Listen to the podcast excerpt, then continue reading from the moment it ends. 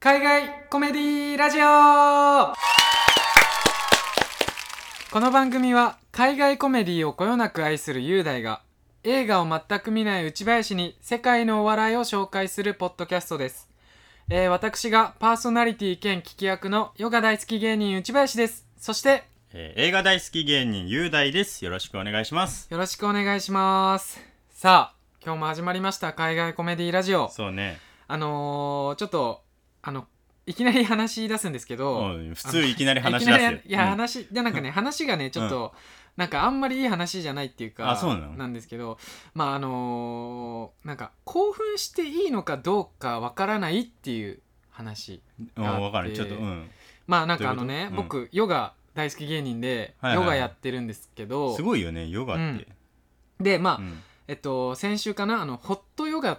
ていうスタジオでやるやつがあるんですけど、はいはいはいはいあのすごいサウナみたいなはあはあはあ暑いところでヨガをやるっていう、でなんかそこが、うんあの普通のホットヨガよりさらに、うんあの気温が暑くてめちゃめちゃ汗かくみたいな。ああはい、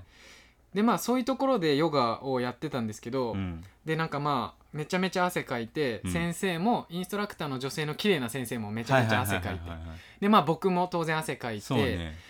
でまああの最後に、うんあの寝転がって、はいはい先生がマッサージしてくれるんですよ首とか肩とかを。それそれガチのやつガチガチってどういうこと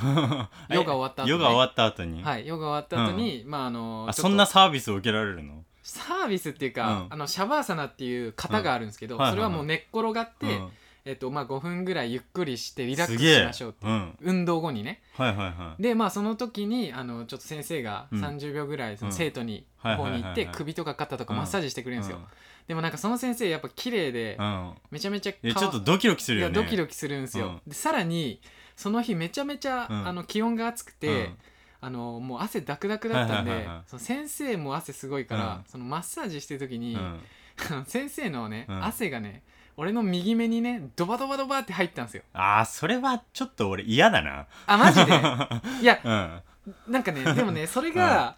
なんか嫌っていう人もいるかもしれないですうけんど、まあまあでも俺もそうね嫌だったんですよその時はでも女の人だったら確かに、うんいや俺もその時はうんちょっと、うわマジかみたいな、うん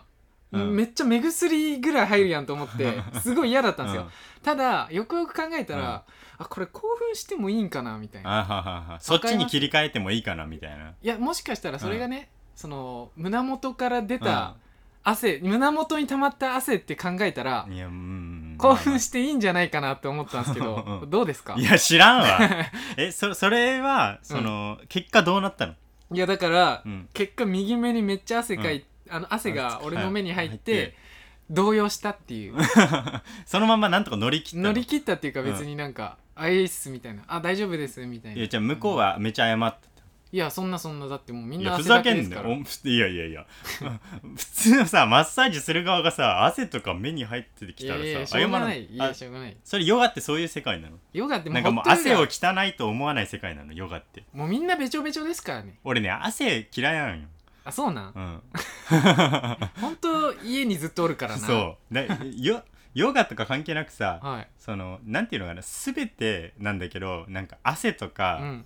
あの吹奏楽とかもそうだし、はいはいはい吹奏楽っていうか楽器自体うんなんかその唾とか、もうなんかもう体液をなんかなんか汚いものとしない世界があるじゃんあこの世に、ね俺それがなんかななかなか納得いかなくてさ潔癖症ではないけどいやでも潔癖っていうか若じゃ人のうんなんか動物のそういうのが嫌なの動物そう動物の汗と かが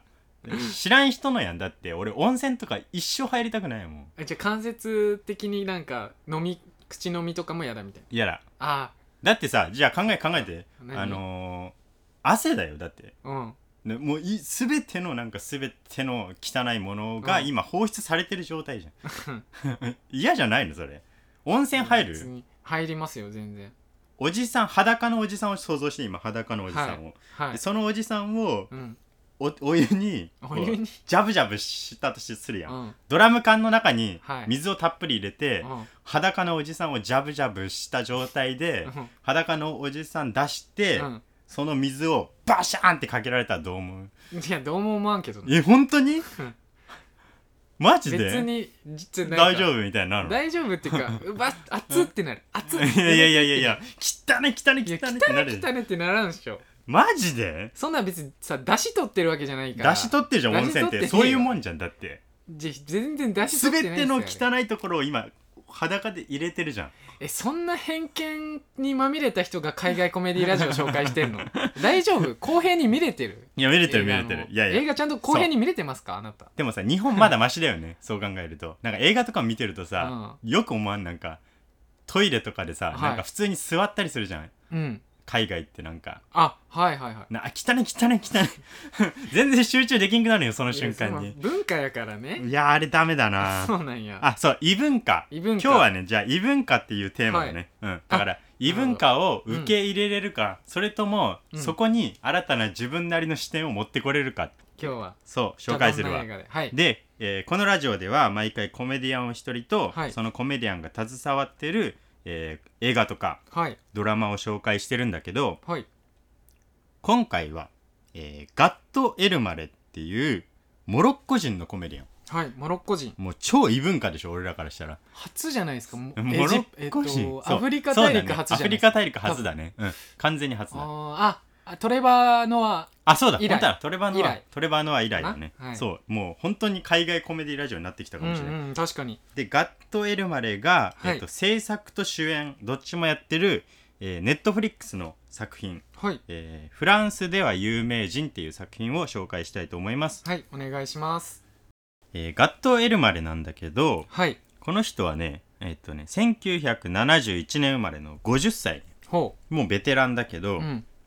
あのーさっきフランスでは有名人っていう作品紹介しますって言ったけどはいそのようにフランスでは超超超有名、うんうんうもんう知らん人いないぐらいあモロッコ出身だけどフランスで超有名人モロッコ人なんだけど、うんモロッコっていう土地がなんかすごくなんか変わっててほ公用語はアラビア語なんだけどなはいんか土地とか地区とか、うーんその人たち個人によってううんなんか第一言語が違うっていうかまあアフリカではよくあるですそようねそうそうそうそう、いの移民とかも多いから、はいだからガットエルマレはえっとねフランス語が第一言語なのねうんはいフランス語を完璧に喋れるんだけどアラビア語もヘブライ語も喋れるおおすごいいでしょ、すごいねえーさらにすごいのがはいえーなんとこの人最初にステージに立ったんだけどはいそれいつだと思うえでも二十歳とかでしょ大体そんぐらいじゃうんんうんうん一番最初にステージに立ったね年齢が、はいなんと5歳 マジっすかえげつないでしょえ小学校上がってないっすね 本当よあのどあ上がれんのそんな なんでかっていうと、はいお父さんがパントマイム師だったのあ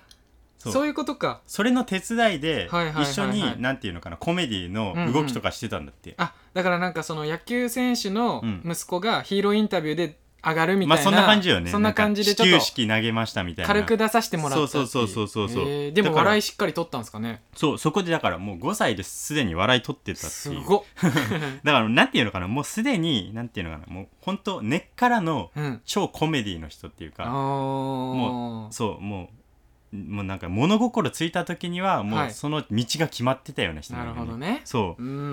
んだから、えーはいそのユダヤ系のモロッコ人だったんだけど、はいえっとねフランス語を喋れるじゃんはいでフランスでは有名人って言ったけど一回17歳の時に、はいあのカナダのケベック州に移住するの大学行くはいはために、いはいはいそこでカナダはほらフランスの移民とかもめっちゃ多くて、うんうんうん第一言語は英語なんだけどフランス語もめっちゃ喋れる人がいるから、はいそこであの大学に行ってはい英語も学んだおーだから結なるほどね局第4言語まであるってこの人そっかそうそうそうそうそうそうもう超頭良くて、おーうんで教師の資格も持ってるのその大学で取って。あそうなんですねそなんか結構う、うん、雄大さんが紹介する、あのコメディアンインテリ多いですねそうねてかね基本頭良くないとスタンダップコメディは正直できないと思った方がいいかもし なんか厳しいなれないいやいや微妙切り微捨てる妙な微妙微妙いやあのそんなことないでしょいいやるっしなょんていうのやっぱ地頭が良くないとできないあまあまあその頭の回転そと言いうそうまそうすそうだかからもちろんインテリの方が有利なんだけどあいろんなこそうなんやと知ってるからあー知らなきゃ無理だからそっそっだけどあのー地頭は結局必要になってくる、まあ、確かにどんな職業でも有利っちゃ有利ですよね、まあそうねんうんうんだからガットエルマルもまさにそうではい超頭良くてはいでその後にフランスに行っってフランス語が第一言語だから、うんなんとフランスに行ってスタンダップコメディを挑戦するのねほうほうほうほでもうそこでもうスタンダップコメディといえばガット・エルマレっていう一時代を築いたの完全にうそもそもなんかフランスでなんかスタンダップってどうなんですかね有名というかいやメジャーなんですかそのねフランスでスタンダップコメディはそこまでメジャーじゃなかったのに、もはういガット・エルマレがそのフスタンダップコメディの面白さを完全にフランスに広めたって言ってもいいぐらい、じゃあもう第一人者的な扱いというかだからこの人はあのーフランスのサインフェルドって言われてるのへえそのぐらいの、あのーサインフェルドっていうのはジェリはー・いサインフェルドっていうアメリカのコメディアンなんだけど、はいまあ、前にこのラジオで紹介したよね、はいはいはいその隣のサインフェルドっていうシットコムでまあ大活躍してスタンダップコメディとしても超有名人みたいな、はいだからもう何でも成功した人、うんそれがガット・エルマレそのフランス版みたいうんうな、んうんであのガット・エルマレがどういうスタンダップコメディやってたかをちょっと紹介したいんだけど、はいあのーいろんなそのガット・エルマレはさ場所でやってるんだけどはい例えばだけどあのモロッコのパスポート持ってるけど、うん俺使ったことないんだよねって言ってるおおー、うんなんでなんでかっていうとアラビア語で書かれてて、うんあのー時期が悪すぎるととりあえずあのアラビア語にで書かれたね金ピカのアラビア語で書かれてるらしいよモロッコはいのはパスポート、いはいはいこんなのをね税関に見せたら、うんまず通らないだろうっていうえあのなんでえもだってほらあの飛行機事故といえばっていうああ そうかそうそうそうそうそうだからもなう、まるほどずね要チェックされるんだってあそうなんそやうだからわざわはいはいざフランスでパスポート作って みたいななるほどそうなるほどでしかもも職業にはい聞かれたらようん税関でコメディアンって言わなきゃいけないおーおーおーいやう嘘つけよみたいなだってフランスでは超有名人だけど、はいアメリカでは誰も知らないわけじゃん、うんだから飛行機乗ってアメリカに行こうとすると、うんアメリカの税関とかに「いやコメディアンだったらお前じゃあちょちょっと証明してみろよ」みたいなうん「笑い取って証明してみろよ」って言われてそんなこと言われるのそうそうそうそうマジでいやもう絶対無理じゃんそんなこと言われたなんか状態で居酒屋でバイトしてる さあの若手芸人みたいなことさせられるんやなんか面白いこと言ってよみたいなうんね一、発芸やれみたいな そうそうそうそうへそーうきついそれだからねもうはい俺、次からは職業を聞かれたら肛門会っていうことにしたわなん でなんで肛門会なのいやそしたら、うん証明してみるよって絶対言われないだろうっていうそっか証明できないというかいねやてか証明したしてほしくないからしてほしくないじゃんなるほどなるそうほそどうそううまいそううまいでしょ、うんこういうジョークを言う人なのよ、はいはいはいでまああのフランスで完全に一時代を築いうて、ん超有名になったんだけどはいそれはフランスでの話なのうんであの世界的には有名じゃないのやっぱりあやっぱフランスではそう有名だけどまあアメリカとか行くとまだ相手にされないっていうまあか日本と一緒だよねだから日本のさ、まあうんコメディアンがさそのどれだけすごくてさうんどれだけ日本人に尊敬されようと、うんやっぱりその言語の違いとか文化の違いとか変わるうとん確かにただ英語に訳せばいいって問題じゃないじゃん。伝わらない部分あるからねそうそうそうそう、ん雰囲気が絶対違うからさ、はいだからそのフランスでは超有名人なんだけど、うん世界的には有名じゃなかったんだけど、はいあの映画に出ることによってちょっとずつ世界的な知名度を上げていったのこの人ほうほうほう例えばそのフランスのサインフェルドって言われてるようにこの人ね、ラブコメとかでも活躍してたのフランスであそうなんやそうだから演技もできる人なんだけど、はい世界的な映画に3本出ますほそれがまず1個目が「黄色い星の子供たち」っていうローズ・ボッシュのフランスでの映画なんだうけど、うんうんうんこれはあの第二次世界大戦中のそのナチスドイツの政権下でその時のフランスの話うんすごい重たい話なんよはいだけどそこでガット・エルマレが主演をして見事に演じきったほうほうほうそれでなんか世界的にまず評価されたのねはいでその後にそれが好評だったから今度はスピルバーグの映画に出ますえー、すごいスピルバーグの映画って言ったらなんだろうって思うけど、うんそれがなあの「タンタンの冒険」なん よねあの可愛いアニメーション、やつねはいそうでそれの声やってんのあてかスピルバーグ作ってたんだそうそうそう。そこなサんンタの冒険がさ、スピルバーグっていうことを忘れるよね、うんみんな。確かにあれの声当ててた そうそうそうそうそうそう。へーで、一番日本の映画好きに伝わりやすい説明だと、はいえっとね、ミッドナイト・イン・パリっていうウデはいィ・はアいはいはいレンの映画があるんよ。うんそれの探偵役、うん本当にちょい役なんだけど、はいタスランっていう探偵役してるんだけど、うんうんもうね、ミッドナイト・イン・パリの中で、もうダントツで一番の笑いどころを持っていくのがこのタスランなの。あそうなんそやう本当にちょい役なんだけど、はいすごい面白いオチがつくのぜひ見てほしいんだけどもう印象深いというかそう見たら忘れられないというか、へでミッドナイト・イン・パリで俺も知った最初ーにあそうなんですねそうあのーそっか探偵役だったんだけど、うんめっちゃ面白いなこの人っていう でウディ・アレンが作ってたからさ俺ウディ・アレン好きだったから昔からあおうおのうウディ・アレン今好きってなかなか言いづらい時代になってきたけどまあなんかスキャンダルが多すぎキてャンセルされまくってそうそうそうそうそうそうまあでもそんな感じではいはいはい活躍して、うんだから世界的に売れて、うんだけどなんていうのかなやっぱりスタンダップコメディでも俺アメリカで成功したいって言ってうんフランスで全部を築いた後に何にも持ってない状態で、うん金だけある状態でめっちゃあるやんじゃあいや何も持ってないことないやん そうねだから 一番なんていうの欲しいものあるけど全てのサポート金で賄えるものは全てサポートした状態でアメリカに行ったの、なるほどねだけどさうーん金がどんだけあろうとスタンダップコメディでアメリカで成功できるわけないじゃうんんでしょえ実際何年前ぐらいにそれがね2012年とかあじゃあもうう10年近くぐらいそうやってるかなやっってているうん今もやってるんよそうへえでそこでなんかそこでの難しさっていうか、うんアメリカで頑張ることの難しさっていうのを、はい半自伝的に描いたドラマがあるのネットフリックスでそれが今回紹介する「フランスでは有名人」っていう話はい、えーでは簡単に、えードラマの説明をさせていただきます、えーフランスでは有名人現代はヒュージ・イン・フランス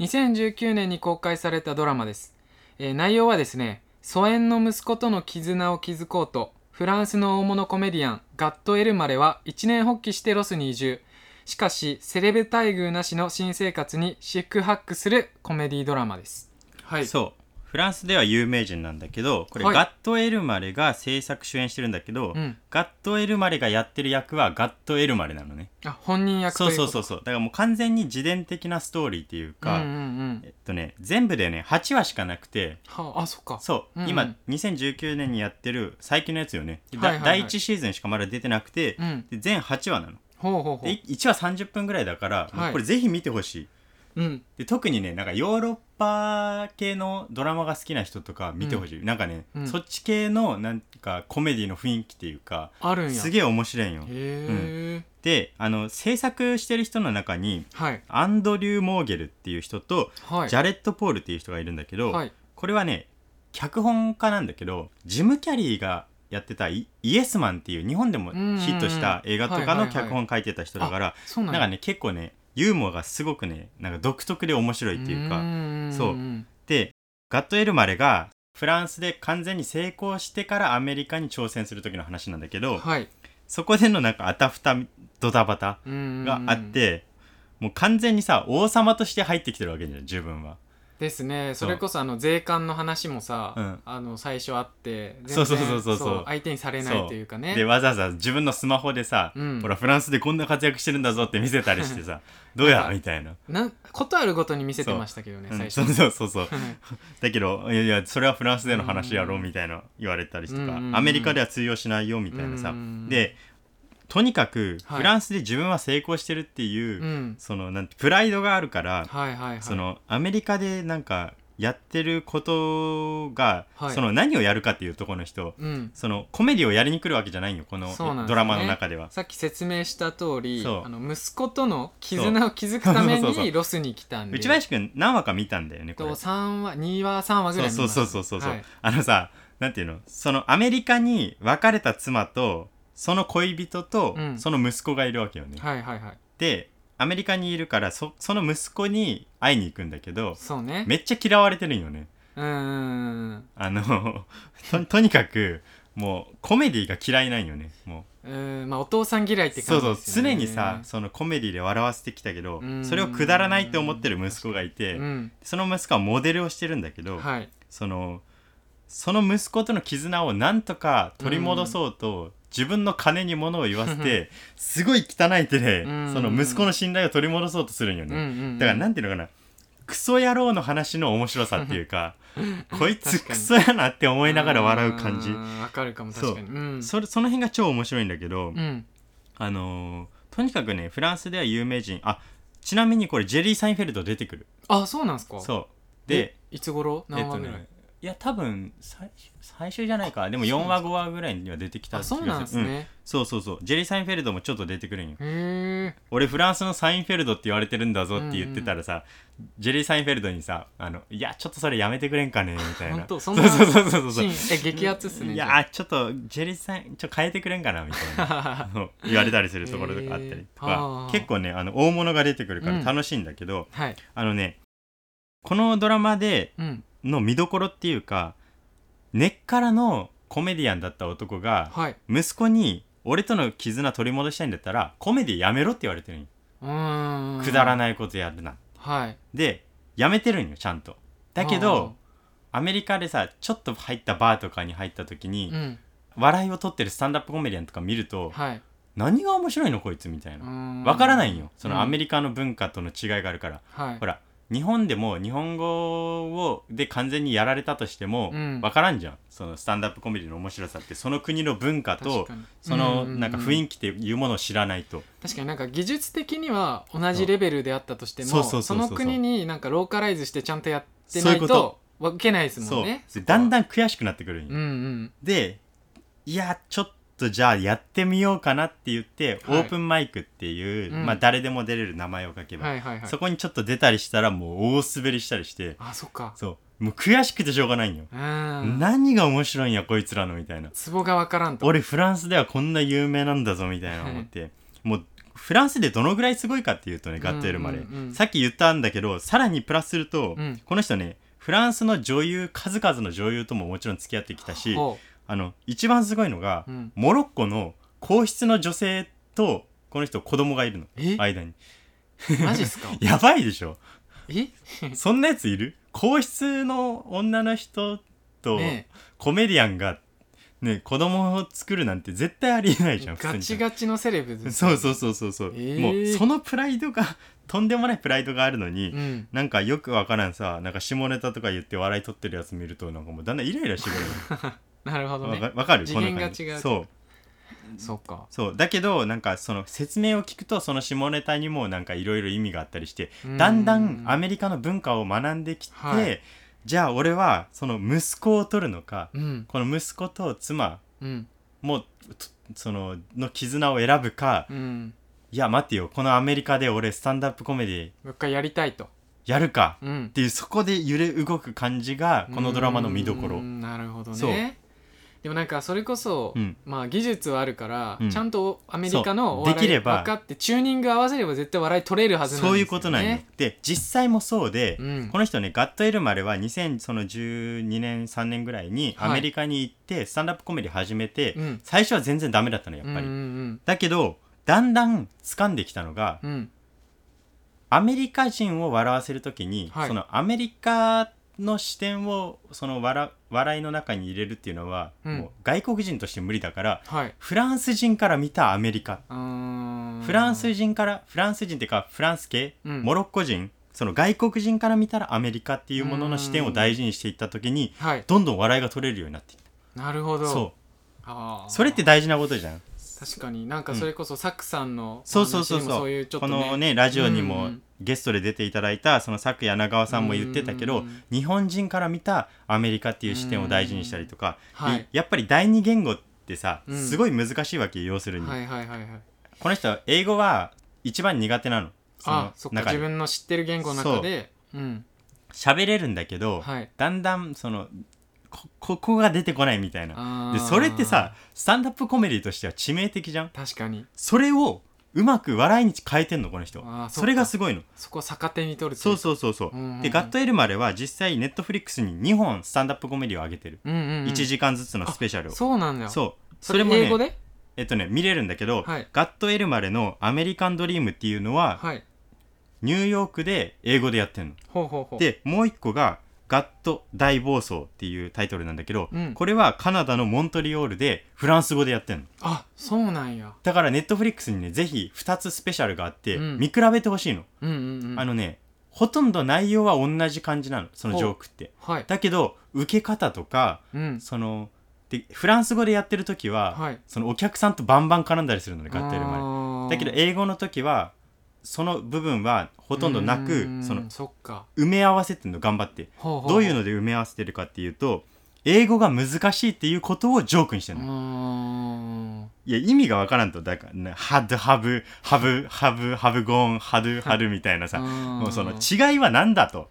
過去形ののこの過去分詞とかうんうん違い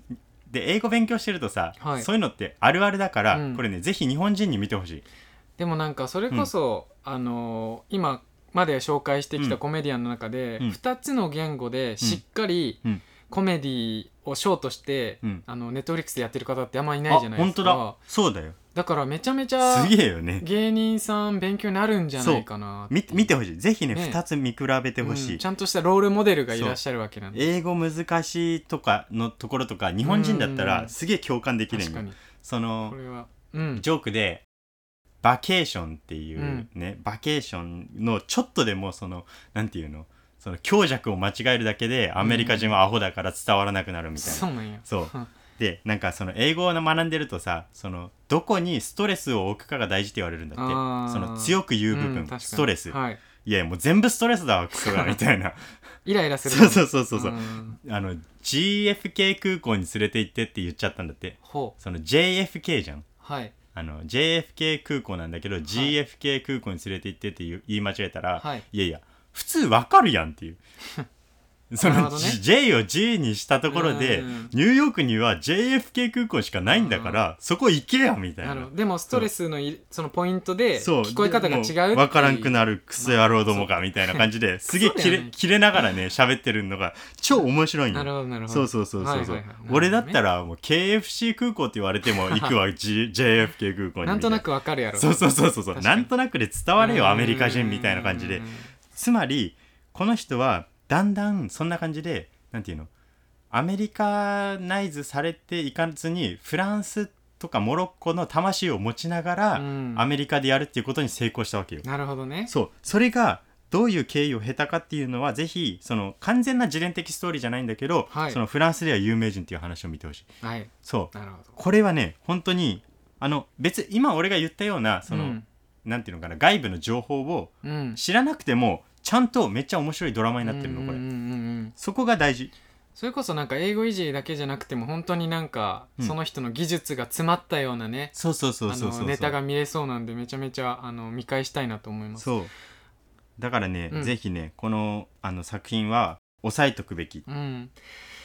なんかそれこそうん僕的には、うんあの今さ大谷翔平選手がめちゃめちゃ頑張ってるじゃないですあかーアメリカで。でうんなんかそれこそ、うんあのまあ、日本からアメリカに来た時は、うんあの相手にされないというか本当に大丈夫なのみたいな、はいはいはい日本で実力はあるけどそうアメリカ来たら大丈夫なのみたいなんて、やっぱアメリカ人言うじゃないですかなるほどなるほどそれこそね、あのまあ、ガットさんもうんそう言われたのかなって思う とやっぱまあね見返、本当に実力ある人は見返せるからなんか違う国で頑張っててもそうあの大事全然大丈夫なんだなとそう思いましたね結構勇気もらえるかかもしれない、うん、その確かにあの英語を完璧にできなくてもいいんだみたいなそういう勇気もなんか結構あるんなよほどねそう、はい、であのさらに言うと、はいそのやっぱ野球ってさまあルールは一緒のまんまいけるじゃんなるほど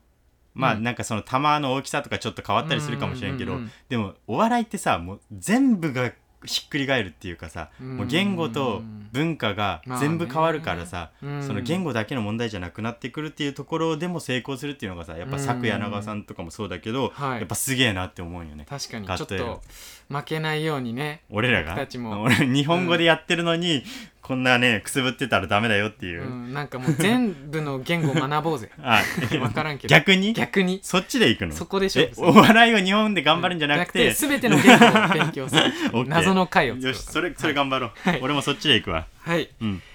えーこのラジオの説明欄にお互いのツイッターとうんインスタグラムの URL を貼っているそのうで、俺インスタ始めたよインスタあそっか今フォロワー18人少 なそうやってるって言わんけどねちょっとあのみんなフォローしてくださいねうんぜひあのあの絶対フォローバックするから、